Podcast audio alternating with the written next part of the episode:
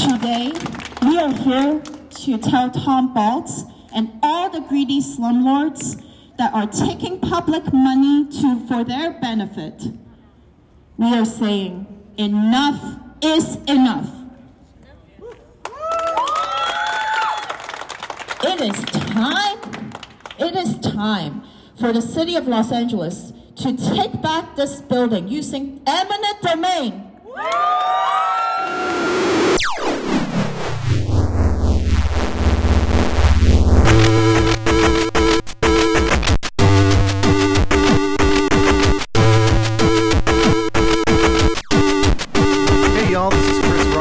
Bushido Scroll with your weekly knock activism wrap up. Today we're going to be talking about national housing policy, state housing policy, the LAPD, some super local housing policy news from my point of view, uh, the DA race, and then even more housing stuff because it's a housing week here on the Ground Game Knock Activism podcast.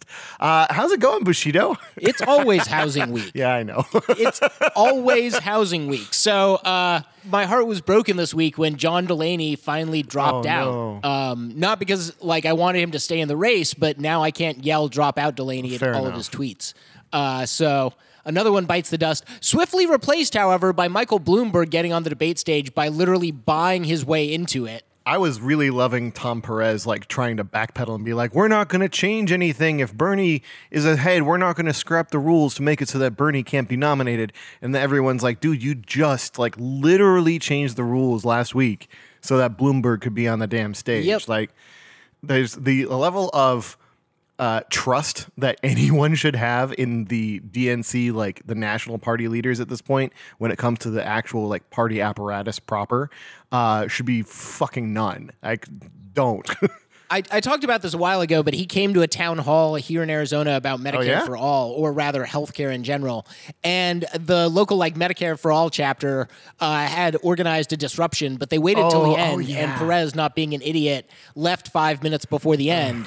Um, because if you're going to do a disruption, do it in the middle or like when the person shows up so that they can't immediately run away. does. They know what like doing. you can't wait Exactly. Well, and also like waiting until the end of an event to disrupt it kind of like misses the point. But you know, like you learn these things as you go on. But I, I, have to say, like Tom Perez, there seemed pretty slimy and pretty ridiculous, and uh, I don't really trust the guy. But then again, you know. It's the DNC. I don't think anyone who gets placed at the head of the DNC is going to be trustworthy just based on the nature of the institution. But, you know, that aside, um, I guess I'll just have to, you know, bite the bullet and uh, vote for Bernie in the uh, the coming uh, primary. Which, by the way, mail-in ballots go out really soon. You can vote in person uh, starting February 22nd all the way up until March 3rd. So remember, March 3rd, last possible day you can vote, and you can register in person to vote. Make sure you get there. Make sure your vote gets counted. We got some really big elections coming up, And there's gonna be a uh, but now after that pitch, which I'm going to be doing for, I going to say the big old voter guide. well, I'm going to be doing that pitch for like more Yes. than a month. True. So, you know, just get used to it. Um, but, anyways, how's your week going, Chris? Like, you had some pretty big stuff Uh, going on yeah, yesterday. I mean, we're going to go into more details about that uh, when we get down to covering the actual uh, motion and everything else. But there was a press release, well, a press event rather, um, that was hosted at the Hillside Villa uh, apartments over in Chinatown, and I got to. Uh, Come on over. We, we originally I was going to speak for like a minute, just saying like you know this is a big fight. We're here in solidarity. This is awesome, and keep up the good work, LATU and Hillside Villa Tenants Association, because they're awesome and doing amazing work. And CCED, of course, they are. Um, but it turns out that they had plenty of tenants uh, to come up and and uh, rock the mic, so there really wasn't much of a need for me to hop in, which is cool.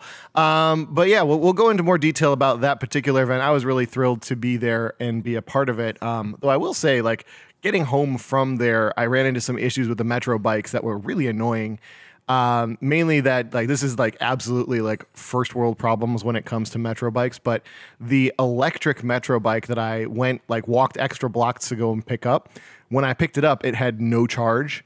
So it immediately stopped being useful after like a half of a block and was then a more of a burden than a regular metro bike which was annoying um, and then when I went and got a second Metro bike, everything was totally fine. I just had to, you know, get halfway home before I could get another one. And then, uh, but with the, you know, with the annual pass, it makes it really easy to just like swap in and out, which is nice. But then uh, when, when I got my second one, I just call my annual pass my yeah, bike well, that fair I enough. own. I, I didn't, yeah, details. Uh, when when I returned the second one, because it's kind of nice to not have to worry about finding a place to lock them up and everything, because they've got these convenient little stands, uh, these little uh, bike share stations and whatnot. Um, I locked up my second one. And then, like four hours after I had locked it up, I got a note, an email from like the LA County like Metro folks, being like, "Well, we hope you're enjoying your ride, but uh, are you going to return that bike anytime soon?" And it was one of those moments of, uh, "Wait, Nice. what?"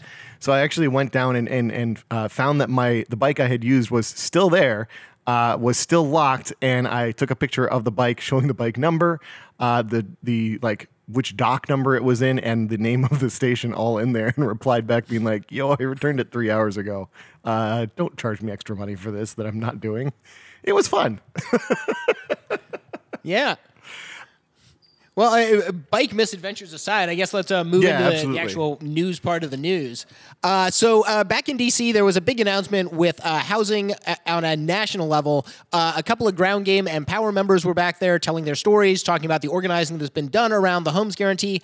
Uh, but let's let's go to the uh, the kind of line by line on this Fantastic. one. Yeah, so some of our favorite congressional representatives, AOC, Ayanna Pressley, Ilhan Omar, Rashida Tlaib, and, you know, the squad, all came together last week along with a bunch of other allies to announce the introduction of a sweeping series of housing policy bills at the federal level.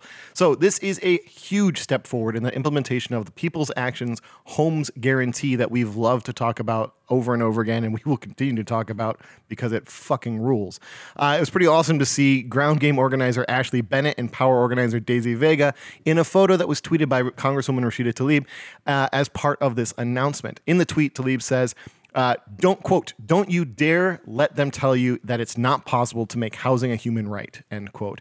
And uh, in, the, addition to the rest of the squad, she specifically thanks uh, Representative uh, Jayapal out of Washington State, Illinois Representative Ch- Chuy Garcia, and Oregon Representative uh, Blumenauer. In addition to thanking the National Low Income Housing Coalition, People's Action, and the Center for Popular Democracy, quote, for your tireless efforts to make that a reality with the hashtag People's Housing Platform. Tara Raghuveer, the housing campaign director for People's Action, told Curbed, uh, which, by the way, Ter- Curbed did a really great write up on this whole process. Um, but she told them, quote, housing policy for the most part isn't discussed in the halls of Congress or among the general public. And what is discussed is pretty increment- incrementalist or reformist in nature and not really systemic. We see the first order of business is showing that we can treat housing as a public good as opposed to a commodity. In order to do that effectively, we in the field, as well as our legislators, felt the need to, to go deep on a set of distinct priorities instead of throwing them into one big omnibus bill where pieces get lost, end quote. And I think that's what's really important about the, the homes guarantee overall is it wasn't written by policy people. Like they were there, they were involved in helping craft it, but the demands that it's based on are coming from people who are living in uh, public housing, people who are unhoused, people who are severely rent burdened. Like the people who are being hit the most acutely by the housing crisis are the ones who got to say these should be the fixes.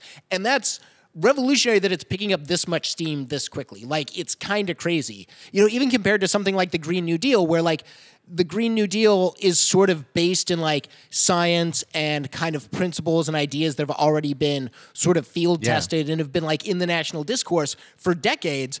Whereas, like housing policy, in the last two years, this has become the major driver of political change in this country. And it was not on anybody's radar before 2016. It's kind Yeah. of crazy. And I think Prop 10 didn't just, I don't think Prop 10 caused that. I think Prop 10 was the bleeding edge of this trend. And like, we have a lot to look back um, on like the Prop 10 fight here in California as, as far as like what works and what doesn't as we enter into this like bigger, broader national fight. But I'm really excited to see this plan getting so much congressional representation um, and being pulled together so quickly. And it's got some really important stuff going on in it. So let's like go down and dig into For some sure. of the So Patrick here. Sisson over at Curb, uh, he he put to he pulled together this article and he lists the seven planks from the platform uh, really quite succinctly. So we're just going to pretty much paraphrase and or quote from him here. Uh, the first of these planks is AOC's quote a place to prosper act um, which was introduced last fall as part of her green new deal for public housing plan uh, alongside bernie sanders if you remember us reporting on that. So this bill uh, it aims to expand renter assistance programs strengthen tenant rights invest some $10 billion in lead abatement which is a huge huge issue around the country, specifically over on the East Coast uh, in all of the inner cities there. And it would also tie highway funding to equitable development practices. So that's an awesome awesome piece of legislation. Um, the second plank is Ayanna Pressley's plan to revitalize the Housing Trust Fund, uh, which would also increase tenant input into the process through strengthened resident councils and link transit and infrastructure spending to a reform of exclusionary zoning policies, uh, like things saying that municipalities would have to get rid of their height restrictions, for instance, to qualify for that funding. Uh, the third plank is Ilhan Omar's previously introduced Homes for All Act, which would allocate new funding funding for the construction of 10 million new public housing units and create a $200 billion community control and anti displacement fund to fight gentrification. Uh, this is estimated as having a $1 trillion price tag, but that is, you know, small change compared to what the impact would be. Uh, the fourth plank is Rashida Tlaib's proposal to replace the Opportunity Zone program with a community benefits fund that would provide grants for community land trusts, land banks, and nonprofits working in underinvested communities, all funded by the repeal of opportunity zones. Uh, so, in other words, arguing that the tax revenue that was expected to be lost from that program could actually just be redirected to other spending. Um, the fifth plank. Mm-hmm is uh, Representative Pramila Jay- Jayapal's proposal to combat homelessness, and it's called the Housing is a Human Right Act. Uh, this act would work by increasing funding for a range of support services, including medical and mental health treatment, and aims to ensure homelessness services are available to everyone who needs them. The sixth plank is Oregon Representative Earl Blumenauer's, Blumenauer's uh, proposal to offer a refundable monthly tax credit for renters and tax credits to help potential first time homebuyers, uh, which is pretty cool. But that one honestly doesn't seem nearly as big as the others, but yeah, whatever. A, a little market yeah. based for my taste, but I'll take it. but he's not part of the squad. Uh, and seventh, last but not least, Illinois Representative Chuy Garcia is finalizing a bill to fight real estate speculation. The details are going to be released later this year. So that one actually to me seems like a very potentially very cool, very interesting piece of legislation. But I'm really wondering what the details are going to be on that because uh, ending speculation really is like at the root of how the this country is going to need to tackle the decom- like the decommodification of housing because that it, it, has become the single biggest speculative asset that like almost anybody owns. I think if if done correctly, uh, combined with uh, the the kind of land trust yeah. idea from Ayanna Pressley, uh, the housing trust fund, what you can do is like if you lock the speculators out by either making it very tax disadvantageous to operate in certain neighborhoods or um, you know just outright like outlaw that type of like flipping. Um, though I don't know exactly how you would do that. It would probably be easier to just like kind of go the tax route. But by using that to disincentivize the speculators, you create a glut of housing that can be bought up by the housing trust fund you know rehabilitated and then turned into permanently affordable housing and that's how we start decommodifying yeah. the housing market and doing it in neighborhoods that are economically depressed is the best way to start rebuilding that economic base there and also buying that community some time to like get on their feet because Otherwise, you face this rapid rise mm-hmm. in gentrification where prices and everything skyrocket so much that the neighborhood gets gutted. People you know, either leave when they can afford to or stay there because they can't afford to leave and then eventually get forced out. Yeah. So this is like, all of these things are all like each of these planks relates to the other planks and they all will work together uh, pretty like in a, in, a, in an epic kind of way to my mind um, to really fundamentally change how housing works in this country and i'm really excited to see how this moves forward i mean it's extremely unlikely that this would ever get it you know, if if it gets to the Senate, it certainly isn't going to get through the Senate because, oh boy, uh, we've seen how incredibly. Uh, I mean, not no. this, not this Senate, obviously. yeah, the Senate sucks. Not the Senate that just voted to tell the Democrats to stop punching themselves in the face. Um, yeah, but yeah. Not, so this we, will we'll go on a little bit. Uh, the the the value in introducing this kind of legislation at this point, even though you know that it's not going to get through the Senate in its current form, uh, is very important. It, it, like the well, let me just say, Diane Enriquez, who's the co-director of the community dignity community dignity campaigns for the Center for Popular Democracy, told Curbed that quote The reality is, this is also a way for us to demonstrate that there are leaders and champions within Congress ready to take action now. And it's a call to action now to the rest of our legislators to stand up and be brave and put the needs of their constituents above corporations. These are key progressive lawmakers taking a stand. If these laws don't pass soon, that doesn't mean we won't be building political power on, on a state and local level to eventually pass these laws. End quote. That is what this is about. This is putting a line in the sand and saying, hey, this is what we need to do. Get with us, get with this program, or we will replace you. This is what we are building power around. This is how you engage the millions of disaffected, apathetic voters who rightfully and understandably believe that the political system in this country has for generations not given a shit about what they're doing and about their struggles and has been giving them no reason to vote or be engaged or be politically active in any real way. This legislation, these proposals, mm-hmm. is how you change that. And I am super excited about it. Well, and it also it represents a really big change from a not just like the not talking about what's been going on in housing that we've had, uh, you know, as part of the national conversation for too long, but directly relating to uh, something that's been going on here in California Very and just true. finally, finally dying. Uh, you know, SB fifty is is finally dead. We don't ever have to talk about it again, but we'll always be talking about it forever because it will never die. Uh, after being defeated 18 to 15 in the Senate on Wednesday, uh, and five senators, no, I'm sorry, six senators uh, declined to vote, um, but one of them was out of town. Uh, so, but those five votes could have swayed it, but I guess they just didn't care about the most controversial bill to hit housing Twitter in, in ages. uh, so you would think like all said and done, like we can move on to like other stuff. Like we don't need to incentivize more market rate building. We could, you know, start building public housing. We could start expanding land trusts. We could get to work on repealing Article 34.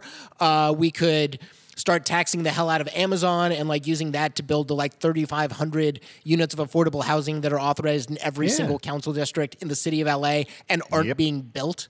Uh, just to throw in that aside.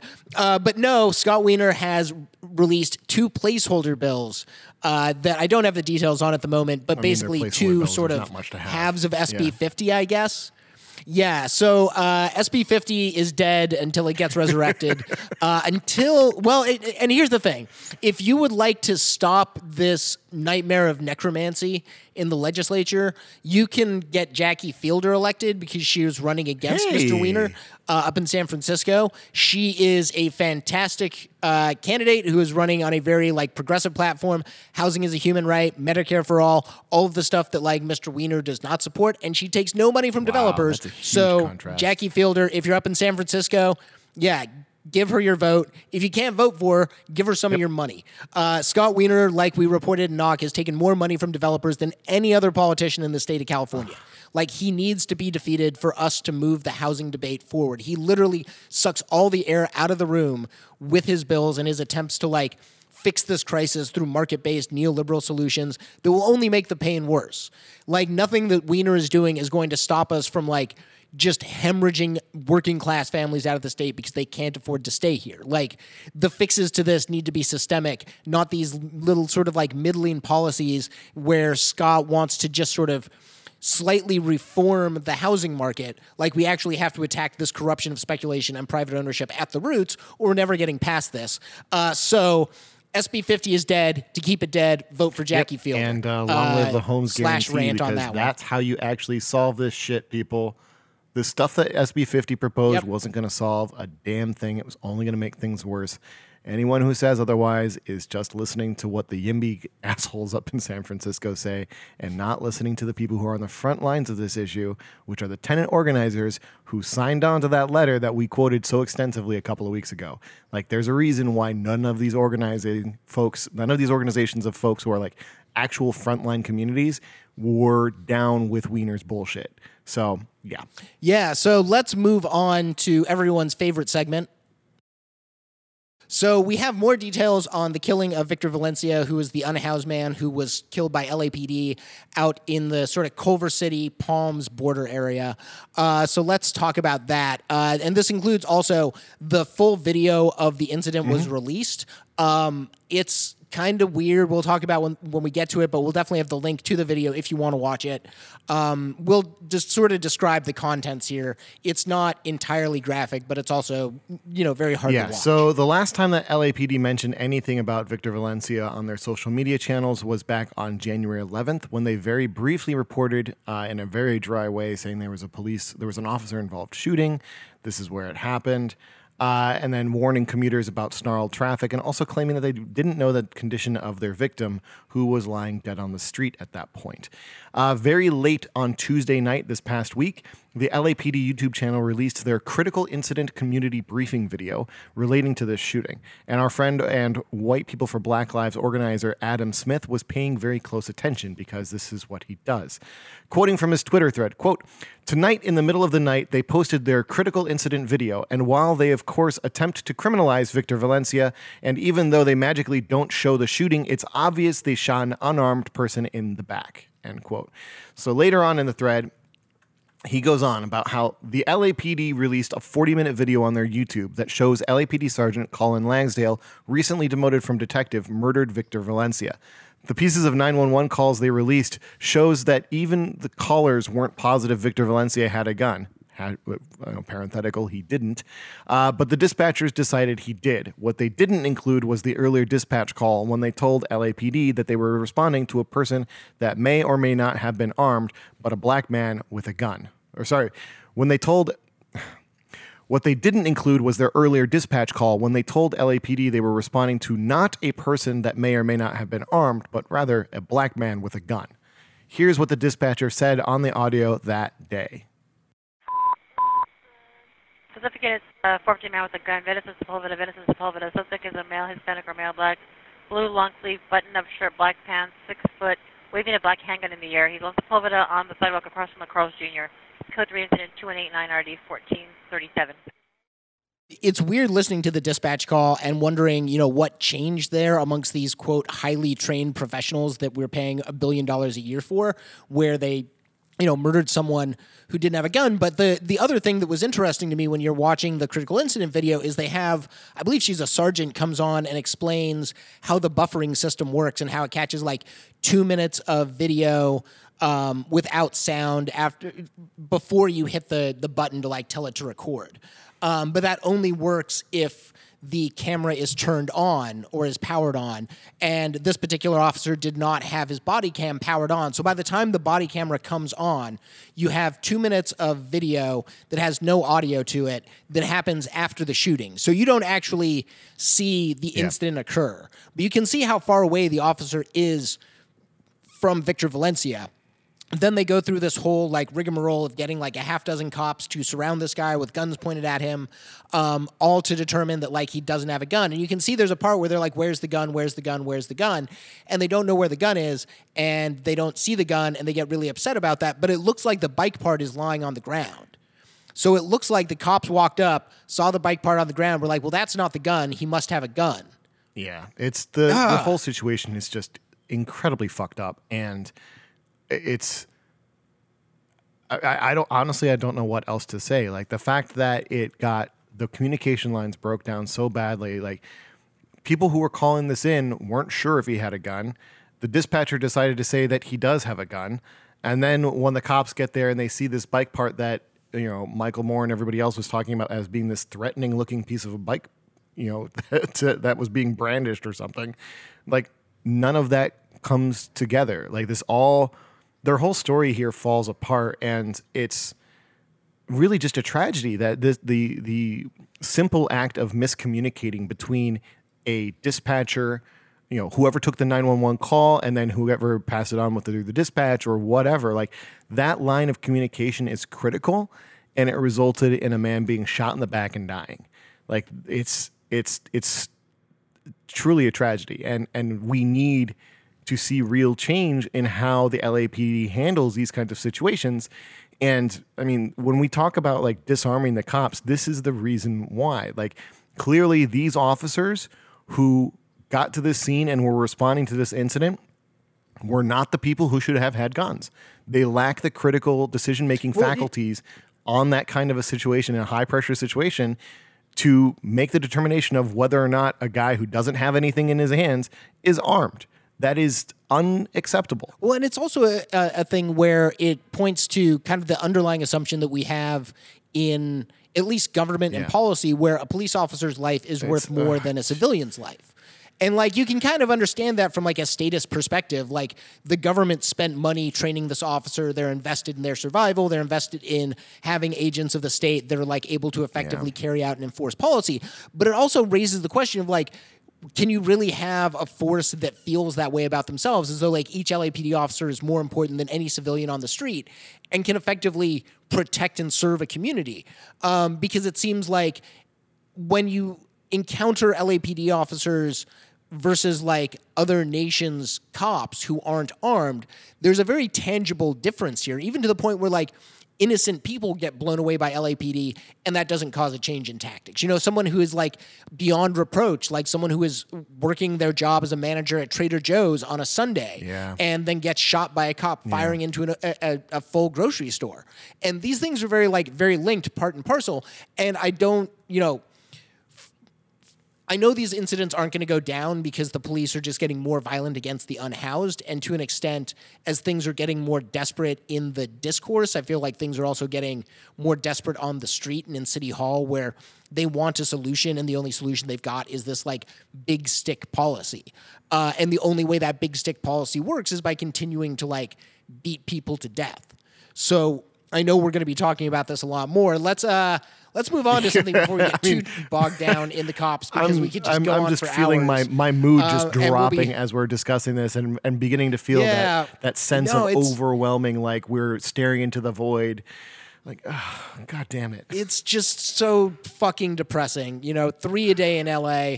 Um, and we'll kind of put a pin in that because we'll definitely be talking about it again. So yeah, let's move on from uh, LAPD being terrible and killing people to uh, something a little bit better. So this was a big win out in uh, Chinatown at the Hillside Villa Apartments, which are affordable apartments insofar as they're under a covenant. The landlord was getting ready to to basically flip over the building and to to you know not renew the affordable housing covenant. Uh, this caused a wave of community protests. It also caused the involvement of like LA Tenants Union and a bunch of big tenant orgs. Uh, they fought for the last year to get the city of LA to buy the building and just make it city-owned public housing essentially. And it looks like we might be getting that. So uh, let's talk about this big win. Yeah, so this is the latest step in an escalating conflict between the tenants who live in this affordable housing complex. It's I think it's 124 units um, on Hill Place in Chinatown, uh, and their landlord is Tom Botz. Uh, so if you uh, want to get some lovely light background reading on this, uh, Jacob Woocher has a couple of pieces that have gone up, I believe, and there's there's one of them in particular that was published in Knock last year in May um, where he quoted a letter from this tenants association, or I, I actually I think this was before they had, strictly speaking, formed a tenants association. It's while they were in the process of, I believe, uh, and they had written a letter to Gil Cedillo making their demands clear and or explicitly stating why they were organizing. Say, quote.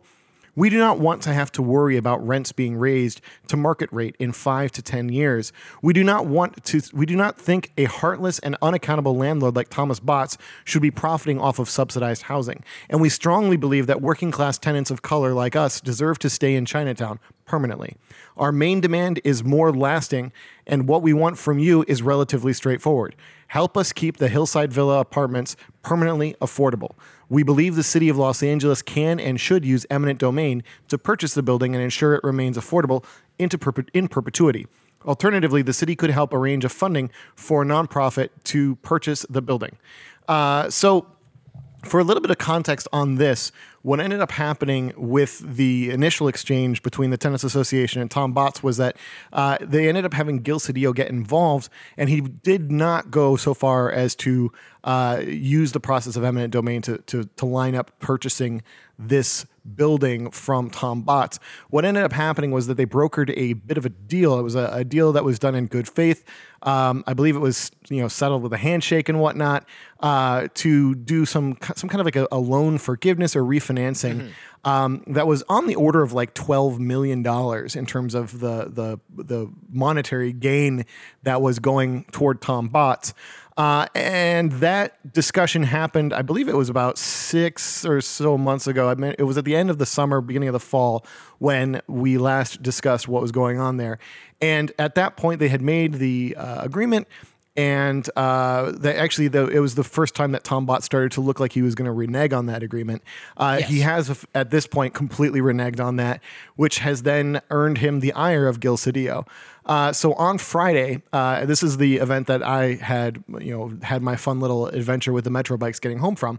Uh, those tenants and their allies uh, from, you know, CCED, which is the Chinatown Community for Equitable Development, uh, LATU, the Los Angeles Tenants Unit, and a bunch of other orgs from around the city, including the Crenshaw, Co- uh, Crenshaw Subway Coalition, um, they, they got their wish. So Gil Cedillo proposed a motion, which you can find on Council, uh, council File 20-0148, uh, that concludes with the following two paragraphs. Charter Section 581E authorizes the Board of Public Works to, quote, exercise the power of eminent domain subject to council authorization, end quote. As such, the Bureau of Engineering, with the assistance of the Housing and Community Investment Department and in consultation with the city attorney, need to report in 30 days with recommendations for the acquisition of private property located at 636 North Hill Place, Los Angeles, California 90012, and other similarly situated housing developments whose affordable housing covenants are now reaching an expiration date.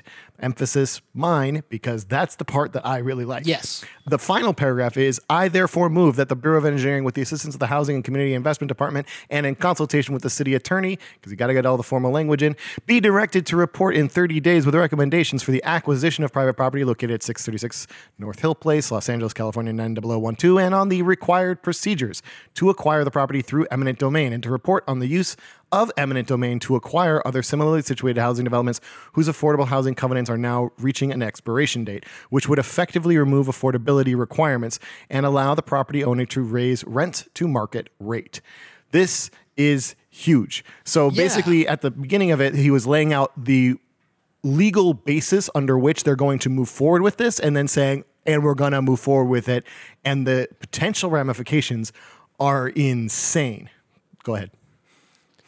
Oh no! Well, I was going to say this is uh, really good for uh, a lot of reasons. Not the least of which is the fact that Cedillo has proved eminently movable on this one because for a long while the Hillside Villa tenants could not get a meeting with him and actually like Oh, yeah, for showed sure. up at his office several times and had the police called on him uh, on them and uh, basically were dodged by him and his staff for months and months and months and months. And Yeah. now we're beginning to see this. And I think one thing that's kind of interesting about this is for all the landlords who are like, hey, if you do rent control, if you do mandated affordability, why would I even want to be in the rental business? It's like, well, you know what?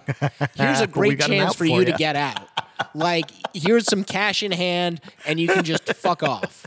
And then you don't have to be in the rental business anymore. And like, Yep, it- it's a problem that you know has a great solution now. I think it's also going to be interesting to see what kind of budget the city's going to lay out to do this because I don't think they have cash on hand to purchase all of the like hundreds of buildings that this would per- potentially capture.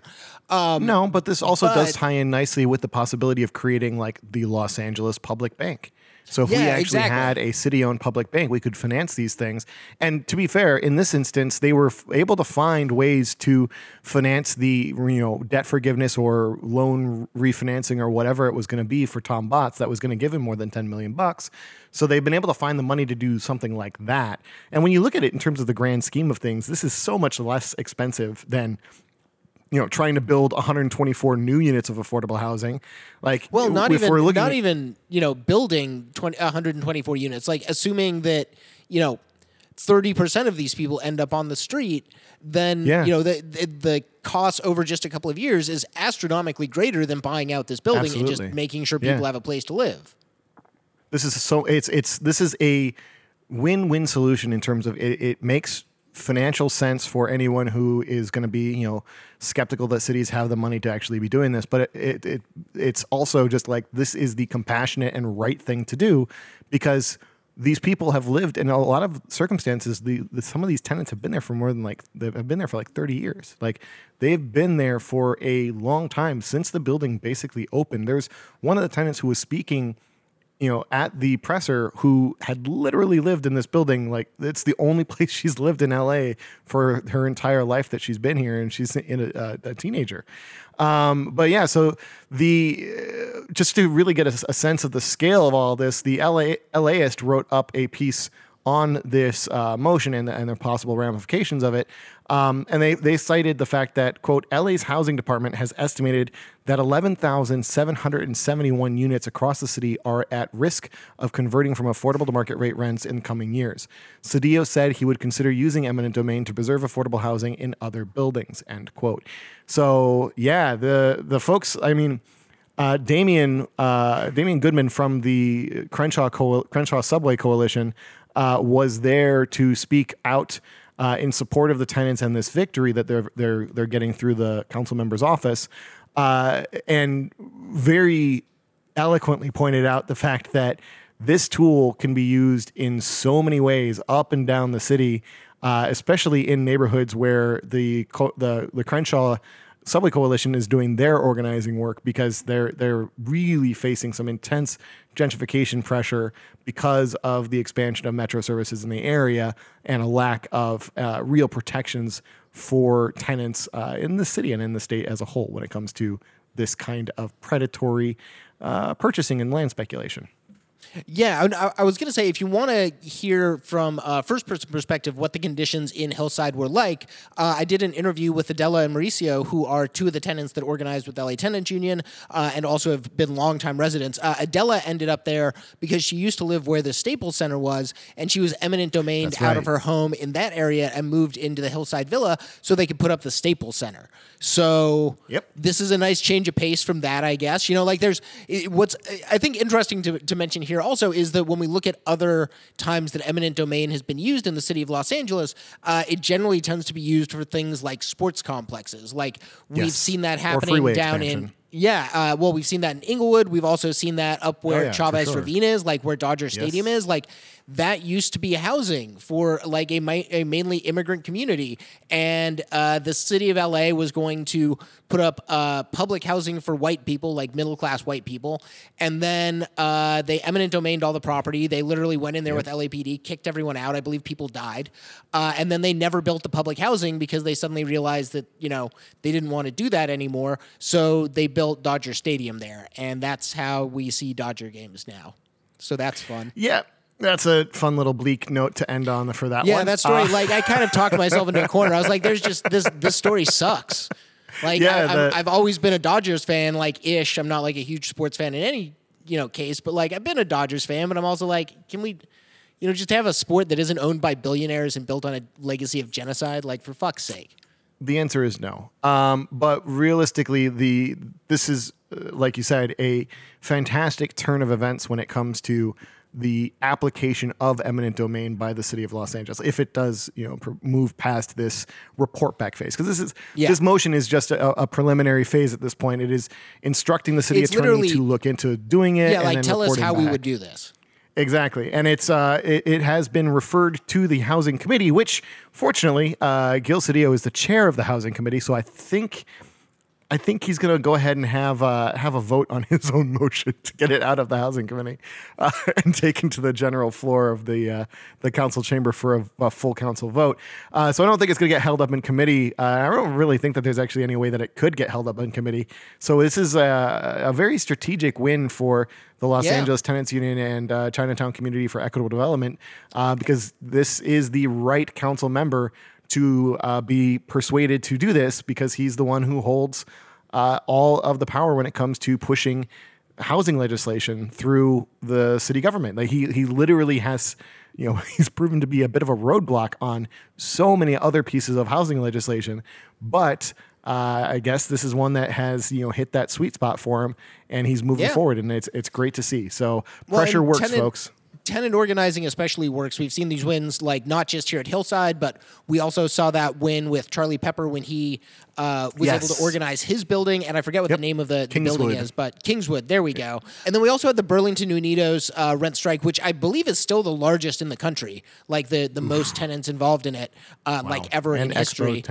Yeah. Yeah, the Expo tenants also, but the Expo tenants didn't win. The Burlington tenants, No. most of them ended up winning. But we're seeing like the tide turning. And like the point I'm getting at is tenant organizing is proving to be uniquely effective. And it's something that like we need to be doing more of. I know just on ground games block, like right next to us is basically some senior housing. Those seniors are now organizing because their housing is under threat from the rapid pace of gentrification in that neighborhood. This is going to keep popping up all over especially like as this begins to move east i feel like as the as we run out of properties in like sort of the, the core of la and gentrification keeps pushing east we're going to see much more effective tenant organizing especially coming from immigrant communities that are pretty used to organizing themselves anyways. So i you know i'm sticking with my prediction that housing is pretty much going to be the the biggest issue of this this coming election year but I believe that. coming up yeah coming up uh, coming up on another very important issue uh, Yes. los angeles county is uh, voting for our district attorney and is beginning to pick up national attention it is a really heated and interestingly competitive race with uh, incumbent da jackie lacey running against uh, gascon who's the former uh, da from san francisco and then also rachel rossi who's a former la county and federal public defender uh, they had a debate uh, it got freaking raucous from what I saw. Yeah, uh, Black did. Lives Matter showed up there and disrupted. Um, the mother of John Horton showed up and asked about Yep. why her son was uh, murdered in jail. Uh, you know, and why that was hidden from the public, and why there's never been an investigation of it. Uh, yeah, and we can it- actually play some audio from that. Uh, pop it in right now. What about John Horton? What about John Horton? What about John Horton? What about John Horton? Bad decision. What about John Horton? What about John Horton? What about John Horton? What about John Horton? Jackie Lacey. Jackie Lacey. What about my son John Horton? The 3,000 point gang killed, beat my son to death in his cell, and you done nothing, Jackie Lacey. You done nothing. Jackie Lacey. My son. But yeah, so Black Lives Matter has been, you know, talking about the DA's race for years, and the fact that we need to get rid of Jackie Lacey, that she's not the reformer she claims to be, that she's not on the side of the people. We might actually do that this year. It seems like Lacey Yeah. is pretty scared by uh, both of these competitors, and she she had like some pretty hot takes at the debate. Yes. Uh, so the one in particular that we're thinking about is uh, very succinctly summed up in a tweet from Rachel Rossi's campaign uh, right after the debate, saying, uh, "I was told last night." qu- Let me say it again. Quote. I was told last night that being a former public defender doesn't make me a quote unquote real lawyer. I re- represented people regardless of class, race, and gender. I fought injustice. I kept hope alive. I'm not just a lawyer, a real lawyer. I'm a I am the realist, and I'll be an outstanding DA too. End quote. And this Um, was in a, what she's uh, what she's responding to is during the debate. Uh, Jackie Lacey was asked what it takes to be an effective DA, and she said that you need a real lawyer in the position. And the implication there being that being a public defender is not a real lawyer. And what's Oh, yeah. weird about this too is like I think you know eh, like just to, to give you all a mind into like what I'm thinking of. Uh, in terms of this race, like I, I'm pretty sure I'm voting for Rachel Rossi. At the same Yes. time, I wouldn't be upset if Gascon won it. And and the only reason I'm saying that is Gascon has run a DA's office before. And Jackie Lacey was never like a tri person type of lawyer. Like she was a lawyer, but she mainly did administration and management. And that's largely what the DA position is. Like she's not Correct. trying cases. She's managing this office of hundreds of attorney and like another, you know, several hundred staff. Gascon's got experience doing that, and he's more of a reformer than she is. So like, Oh, I'd be excited to see him in there. But it's also weird that like Jackie Lacey is saying you're not a real lawyer as a public defender when pretty much all you do is work with clients in the criminal Yeah. legal system. She's And- significantly more of a real lawyer than you know Jackie the implication yeah the implication being that jackie lacey who spent her career in administration is a more Yeah. real lawyer and i just it, it's kind of a level of hubris there, and one that I think shows her disconnect from what's really going on. She brought her own cheerleading section. We should mention that. Oh, like of some of the people who work for for uh, Jackie Lacey showed up to cheer her on, uh, which you know it's cool when the people whose jobs you control show up to support you because I'm sure it's 100 percent authentic Definitely and not organic. coerced. Yep. Yeah. Well, I don't even think it has to be coerced. I just like there's a part of even the people who want to be there who are only doing it because she's the boss. Yeah. You uh, know, nobody enough. in the Black Lives Matter cohort is showing up because like anyone's on anyone's payroll or they stand to benefit Yes. from it personally. 100%, Like this yeah. is all movement building activity and solidarity activity. And it's kind of cool that we have two two campaigns that we could at least like mostly get behind, um, which is way more than we had even a couple of months ago. All right, let's uh, let's move on to the last of our news items, which coincidentally is housing.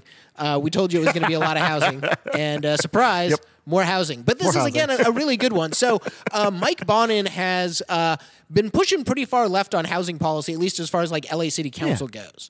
Uh, and so he has not only floated the idea of a vacancy tax, which we might be able to vote on in November. It's still up in the air. Uh, but he also has some plans to stop the Ellis Act from destroying the West Side. Not a, a panacea for all of LA, to to quote from the LA Times, quote, under the municipal code, the city can refuse to take a key step toward converting a residential building into condos if two conditions are met. One being that the rental, sorry, I'm, I'm adding a little bit of connotations here because it doesn't work well for translating to audio. Number one being that the rental market in the area has seen a quote unquote significant cumulative effect from such building conversions. And two, that the vacancy rate in the area is 5% or less, end quote, and paraphrasing. Um, so, what it really comes down to here is that there's no one who's actually measuring this shit. Uh, LADWP and all of the other departments really just don't care because they just don't feel like it's part of their job. And unless the city council really like lays the hammer down, they're not going to bother reporting back with this information.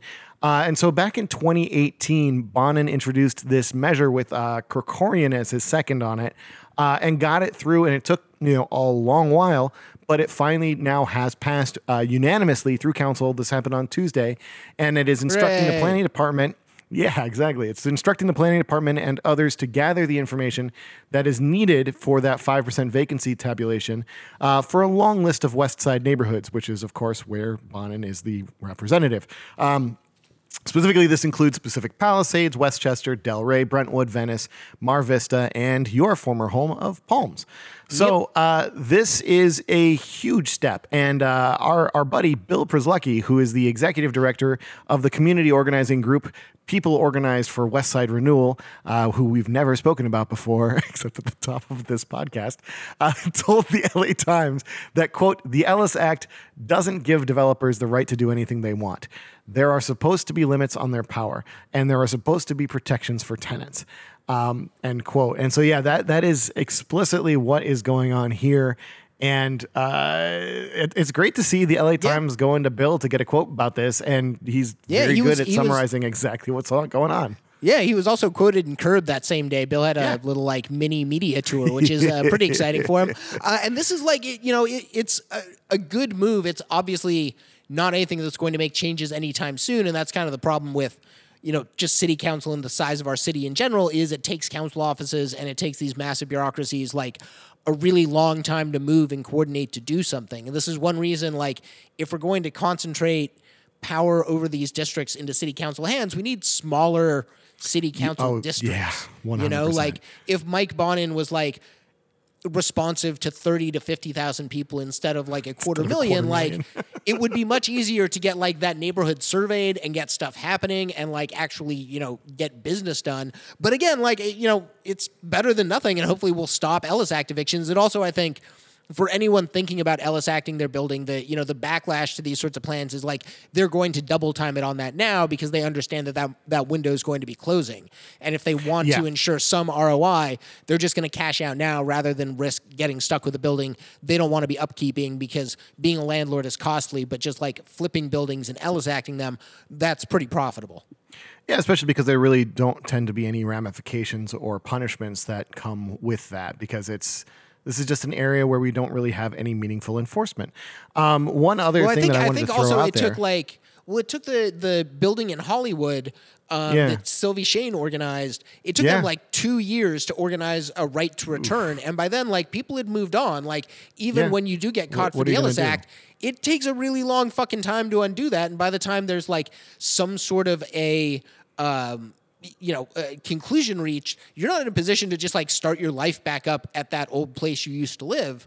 Um, and it, it rarely comes with a huge financial consequence for the landlord. And it's, it's, eh, you know, I say repeal Ellis Act altogether, um, Oh, which yeah. is one thing that confuses me and like frustrates me about like the SB 50 crowd is Yeah. when they're like, yeah, Prop 13 and uh, the Ellis Act, you know, these things need, and Cost- Costa Hawkins, like, yeah, those things are probably also jamming up the housing market too. And we should get rid of them first before we do the SB 50s. Like, if we don't 100%. remove the things that structurally break our housing market, then SB 50 ain't is not going to do a hell of a lot to fix it. Like, it's just going to make You those say it ain't gonna problems do shit. Yeah, I mean, it'll no, it'll do shit. It'll like fuck everything It'll up some more. worse, You know, yeah. it'll No, do that's a very fair something. You know, like a any of the toddler with a sledgehammer. Yeah. it will accomplish some sort of thing. For better or for worse, we do not know. meaningful change with a sledgehammer.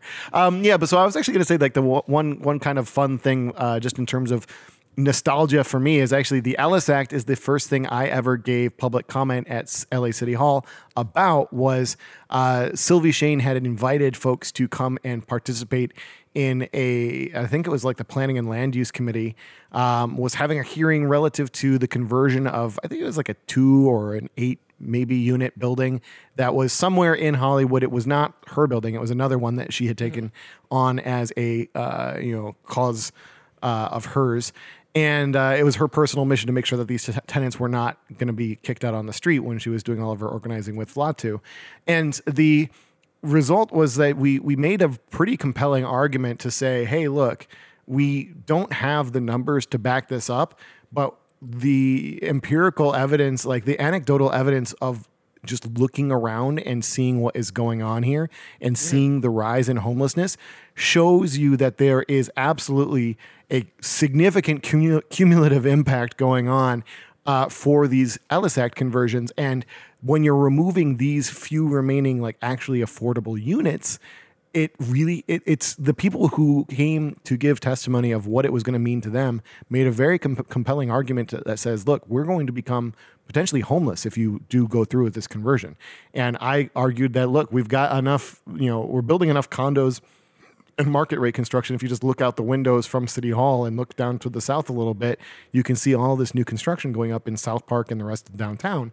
Uh, Yep. And they ended up winning that. Uh, and I got a little, you know, I got a package in the mail uh, from City Hall because I had included my address when I was filling out the speaker form. This is before the uh, the kiosks took over, and you still had to fill out the actual speaker cards for some for some of the committees at least.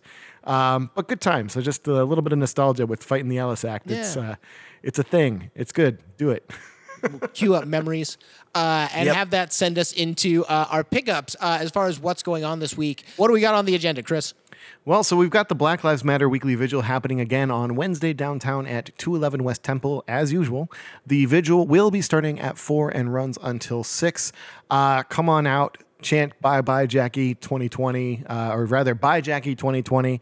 Uh, Jackie Lacey must go, bye bye Jackie. Yeah, there's a, there's a bunch of fun chants. It's a really good, uh, powerful holding of space that happens on the Yes. steps of the Hall of Justice. And uh, if you have not been, uh, go. It's it's very good. It's very powerful, um, and it's something that everyone should see and be a part of if they can. Uh, it's it's also you know as we, as we said, it's leading to this very contentious uh, now DA race. I, I think that if if Black Lives Matter and these other groups hadn't been making as much of a fuss in front of like you know kicking up shit in front of the Hall of Justice and doing this every week. I don't know if Gascon would have come down here to try to actually challenge Jackie Lacey um, leading up to She it. Like, definitely it's- wouldn't have. Been, she definitely would not have been as vulnerable, and it like her Absolutely. vulnerability is shown in some uh, not completely surprising, but still a little bit surprising ways with like various Democratic caucuses uh, opting to not endorse her, uh, Yes. catching a lot of flack now in the national press as well as the local press. Uh, yeah, it seems like her foundation is pretty shaken, and again, like I think part of it also has to do with the fact that this is not an off-year election. You know, this Correct. isn't an odd year like nobody else's voting election, which is like how she won the last two times.